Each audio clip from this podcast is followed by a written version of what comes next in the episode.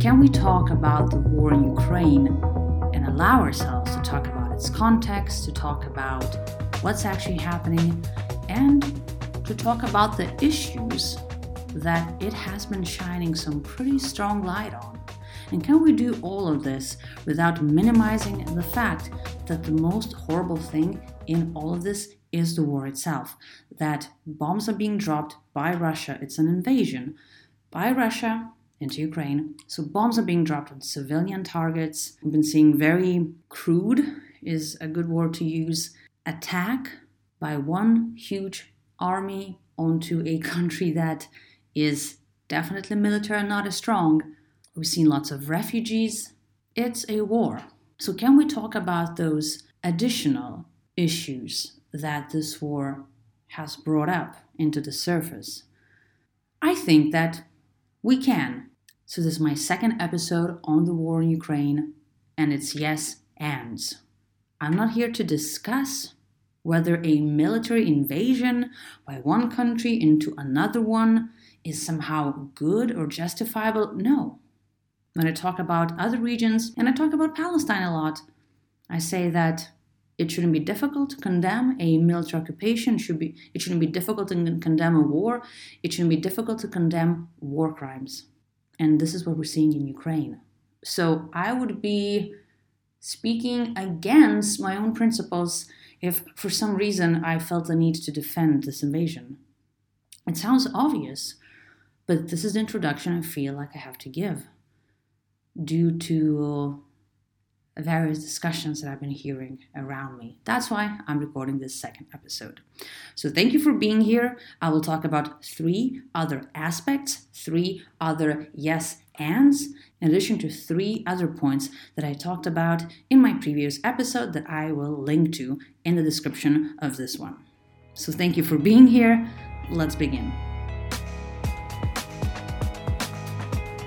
And I do want to begin by very quickly summarizing what I talked about in the previous one.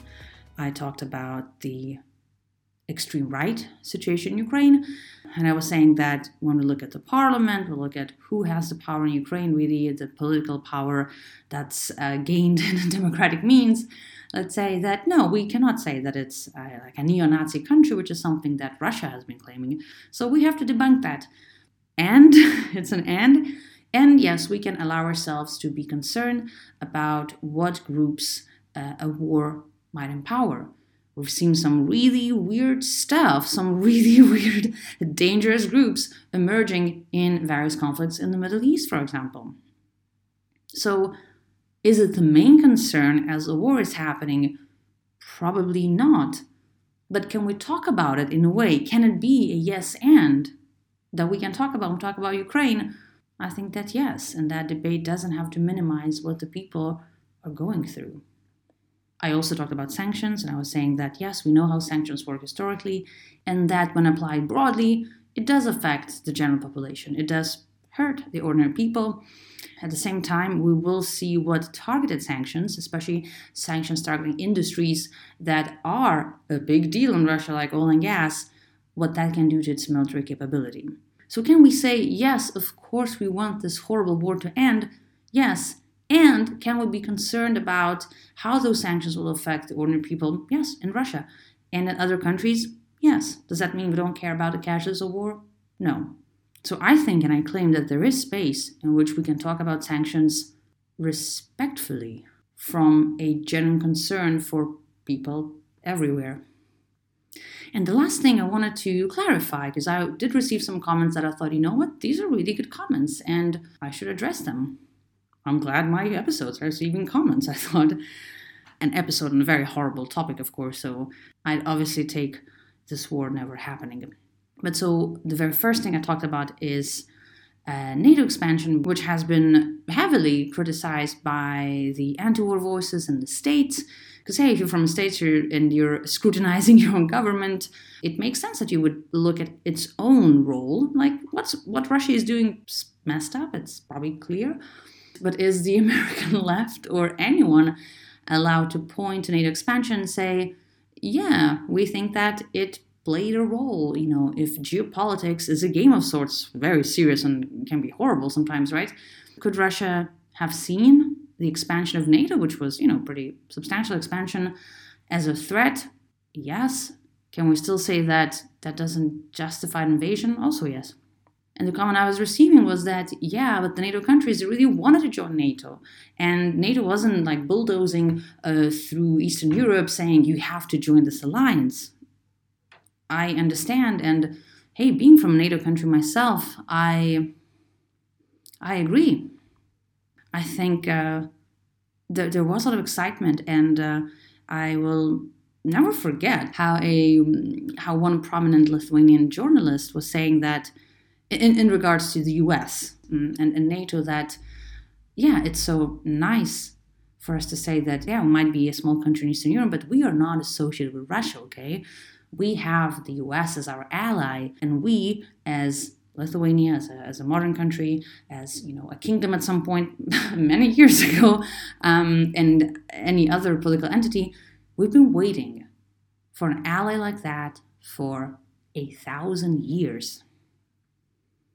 And I thought, ooh, that is strong and potentially correct. So after a horrible, horrible 20th century, to say, you know what, we're not with Russia, we were occupied twice in just the last 100 years. We're with the West now. We're a part of the West. How wonderful is that? That's so understandable. So I never claimed myself that NATO expansion could be somehow equated to something democratic or authoritarian. But I cannot, at this point, not add that, yes, we've been waiting for that ally to protect us and our freedoms for so long. And we said, you know what? Whatever you want. We want to be your allies so you can protect our freedom so much that we and Romania will allow you to open secret CIA prison where you can torture people. Please protect our freedoms. You can build this black site here. And it's very, very uncomfortable. It's very shameful to say, but I'm sadly not making these things up. So, to the comment that NATO was very welcomed, NATO was very wanted, and as independent countries, yeah, we chose to be a part of NATO, of course. And could that be seen as a threat by Russia? Yeah, once again, it's a military alliance coming closer to you with military bases and weapons there. Does that justify an invasion where you bomb hospitals and schools? No, that does not. So thank you for your patience, as I took many minutes to summarize and to comment on my previous episode, because I thought that it was needed and because there's so much to navigate. And I'm fine if someone misunderstands the points I'm making, if someone claims that my points are incomplete. I never say that I will be analyzing something in the greatest depth possible. In some areas, I do go more deeply, some issues that I'm much more familiar with. And some I provide sometimes very simple tools to say, well, this is how we can look at things. Take those tools and go more deeply into these topics. So I'm fine with someone saying, well, you could have added this here, or you could have addressed this. I agree. And I'd say thank you. That means you listen and you care.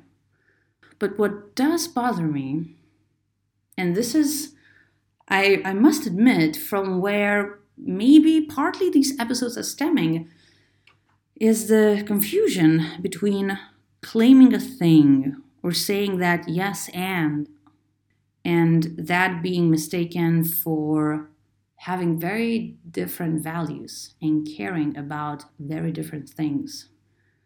And I thought of all the episodes that I've produced, I thought of all of my articles that I've written, they're published somewhere, and they're all in line.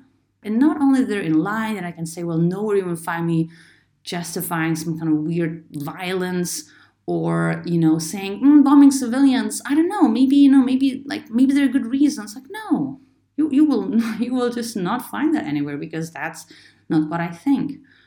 Because that kind of misunderstanding, it would be bothering me. It does bother me. Whew, thank you for your patience. And let me continue with the three promised yes ands. The first one is the one that I knew about, but it has become so clear now with the war in Ukraine, and that is racism that we're seeing in the media. And I myself, I have been talking about for some time now, not only when I talk about Palestine, but about other regions as well, is that we have to notice a couple of things in the media. And one of them is the silence itself. It's always a choice, what's talked about, what's not talked about. So noticing the silence, that's a difficult task, I understand. And we've seen that, with various wars. And I do talk about mainstream media, of course, more than independent journalism that often focuses on wars and conflicts, and they report on that. But so, from topics like Yemen, Syria, what's happening in Afghanistan now, which is a huge, huge, huge crisis, a tragedy, really. What's happening in Ethiopia, for example, and sadly, many places. So it's the silence itself. And then the second aspect the second level is how things are talked about. What is the language that's being used? How are things presented? So if there's no silence, if something is being shown, yay, how is it shown? And I hope you've already seen that on social media, at least, small bits being shared of how reporters are comparing now Ukrainian refugees with refugees from probably any other place that is not white. And we've heard statements, Ukrainians, they're not like those uncivilized people from, most of the Middle East, South Asia. Then reporters saying that, no, these are white Europeans. This is different. Or, no, these are not Muslim refugees now coming to Europe. These are Europeans. They look very European. They're white. And on one hand, I think, on a personal level, in your personal lives, is it good to give people the benefit of a doubt? Is it good to assume that people have always good intentions? I say yes. It makes your life probably a bit more beautiful, if anything. And I was really trying to wrap my head around these sayings, and I realized that there is not really much of wrapping that has to happen here. These are just blatantly racist statements. And if I'm finding myself in a situation where I'm justifying, maybe that's not what they meant. Maybe they meant that, hey, it's a war, it's happening in Europe. Other European countries are actually neighboring countries, just like, for example, Turkey and Jordan were the neighboring countries of Syria. So for them, a war in Syria was a bigger deal. And so now, let's say for Romania and Poland, it's a bigger deal. Yes, there is a way to present it like that. I understand geography matters, closeness matters. Is there a much better way to say that if you meant that, yes, it's easier for people to not be afraid, for example, if talking about fear, of people who look more like you? Yes, biologically, evolutionarily, we can talk about these things, that if someone looks a bit more like you, you're more likely not to be afraid of a person like that. We see people who look like us a bit less like enemies. Once again, from an evolutionary point of view, I don't think that has to be controversial. But I also don't think that this is what the media was saying. And hey, if you're a journalist, you know that language matters. And it's not my role to sit there and think, maybe it wasn't that racist, actually. Maybe they meant something else. Because at first it does sound a bit incredible. It's just like, wait, what was said on camera? And I thought, no, maybe that's what they meant, but this is just racism. This is just racism and xenophobia. Fear of the other. Putting people in a hierarchy based on their, for example, looks and their skin color and, let's say, phenotype. Once again, we can talk about cultural differences. We can talk about religious differences. Yes. But even if some journalists very innocently thought that, it was presented in a really fucked up way. And I don't want to defend that. So it's not new. oh, some wars get more attention. Ooh, if refugees that are darker are crossing the Mediterranean, it's not as maybe big of a deal. If imagine a boat of white people coming towards the shores of Italy. What if these people looked very Italian? Would they be turned around or would they be let in? I don't know for sure. I think we can all guess pretty correctly. So this is not new. Racism, hierarchies, that is not new in the media, but this is another yes and. This war has shown so clearly. And I think it is very important to talk about because there are many people who are not white, living in war zones for a long time, saying if only the media treated us like they're treating now. Not Ukrainian media, not European media, the global media that's supposed to be global, whatever that means. If only they treated us. If only they presented our war, our schools being bombed, our hospitals being shelled with the same concern and maybe the same kindness even. How nice it would be if that umbrella included us as well. I'm not saying it should exclude Ukrainians, and I have to admit that, yes, there is a personal element for me as well. When I look at Ukraine, being from Lithuania, the buildings are the same. The tiny buildings and villages could be shelled, they all look like my village. Like, I'm from a post-Soviet village. The, Soviet realism, kind of gray buildings, Soviet style, that are being shelled. These are like the buildings in the town when I went to school. The woman who's a refugee being interviewed, she looks like my mom. Does that affect me neurobiologically somehow? Maybe a bit more than when I see someone who looks very different? Yeah. I'll be honest. So I'm not denying that. That is fine.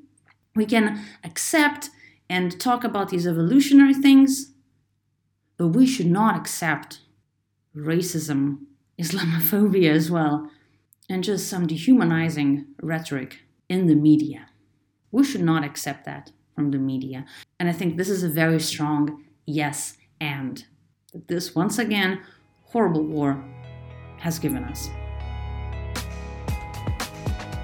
And the second yes and when it comes to Ukraine relates very directly to the first one, but it's not only about racism in the media, it's about racism in certain policies of certain European countries. So Europe has been saying for a long time that, hey, we just don't have the capacity to take in all the refugees coming from, the Middle East, South Asia, North Africa, and other regions. It's been called European refugee crisis or Europe's refugee crisis, even though we know that no, technically, the vast majority of refugees actually move to escape to neighboring countries. That's why I have so many refugees in Jordan now. And since, the establishment of Israel, really, we have to add, and in Turkey, so many refugees. And who comes to Europe from lands that are further away are not the majority of people escaping hardship, war sometimes, yes, in those countries. So Europe has been saying we don't have the resources.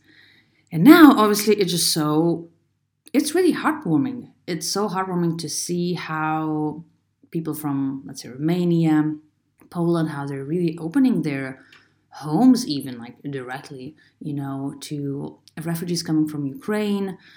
We've seen so many lovely initiatives. People are donating items, money, time, obviously, an important resource as well. So, obviously, the capabilities are there. And the capabilities shouldn't be only people saying, hey, you can come and live with me, which is amazing in itself and truly beautiful.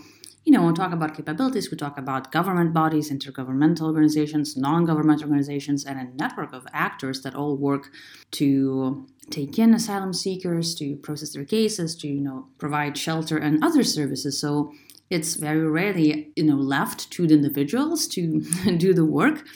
Even though, hey, if you're volunteering, helping in any way that you can, that matters a lot. So if you're doing that, helping refugees from anywhere, that's, well done. But so we see that suddenly, yes, the capabilities are there, the resources are there, just that we then didn't want to take in a certain kind of people. Because, hey, maybe we were afraid. It's something I've talked about just 5 minutes ago. Yeah. But obviously when people are escaping from war, do you care if they're a bit different from you? If we talk about that, once again, these are differences in values. So do we have the capability? Does Europe have the capability?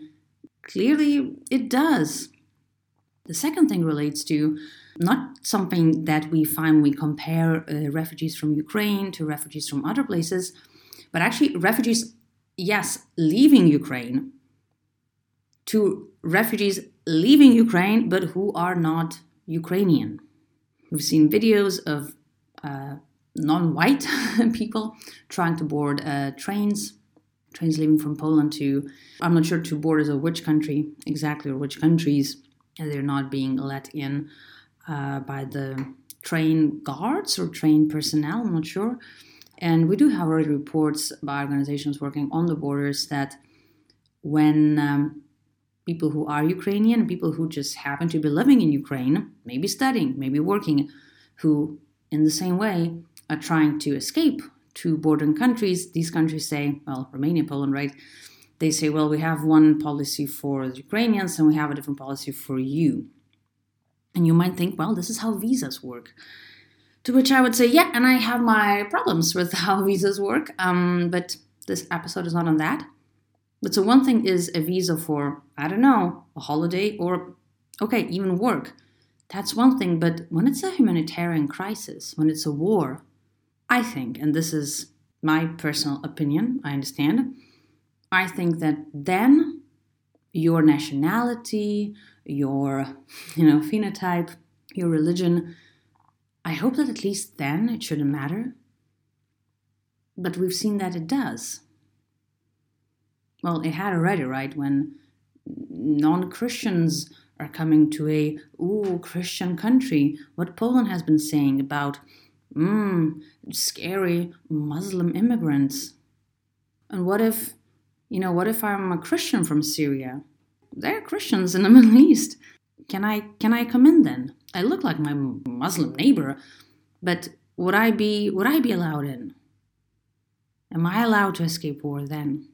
And if we don't see that as racism or Islamophobia, whatever, when non-white Ukrainians are trying to escape a war, they're being questioned more, hopefully allowed in, but questioned more. That's very racist. That's not mild.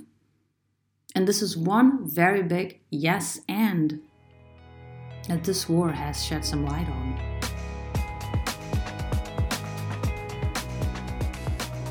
And the last yes and for today of this war is something that I think can be really beautiful. And it sounds strange to say when we talk about a war, but it's something that could be confused with aboutism when, you say, hey, I choose to talk about this thing, this is important. And then someone says, well, what about this other thing? So you're saying that thing isn't important, which is simply an illogical argument because you, by choosing to talk about A, you don't mean, or you don't have to mean that B is not important.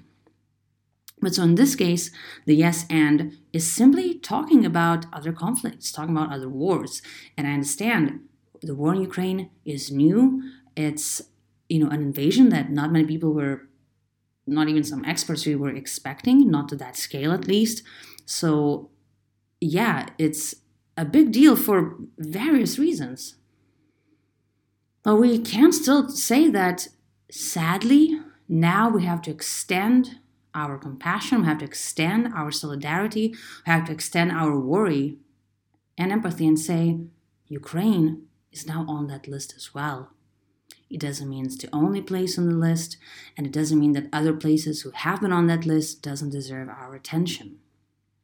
And I think if anything, people might say, well, no, focus on Ukraine and don't draw any parallels, because that's somehow, maybe, I don't know, disrespectful. And I say the opposite, no, draw the parallels now. If you're appalled by the bombing of hospitals and schools and civilian targets in Ukraine, please extend that and be appalled when that happens somewhere else. You might care less, but I hope you condemn it the same. If you think that when one country invades militarily another country that's sovereign, that's fucked up, I hope you say, oh my God, yeah, Iraq had that. If you think that a military occupation that is kind of slowly happening in Ukraine is horrible, I hope you see that that's Palestine. That's Palestine too. This is the time to draw parallels. Our care, empathy, worry, our anger, our condemnation are not finite resources. So that's why, to me, it is a very beautiful, potentially, yes, and that we can say, this too, this suffering, these hospitals, people escaping from war here too. And yes, of course, I understand every conflict is unique and there are plenty of parallels that we could be drawing that are simply incorrect. But there are so many. I will say that, yes, of our shared humanity, there are very important parallels to draw. And that is not whataboutism. That was one long episode. Thank you so much for listening. As always, thank you for caring. I hope even after such a long episode, you will be curious to listen to my upcoming ones. Stay safe, and I'll see you soon.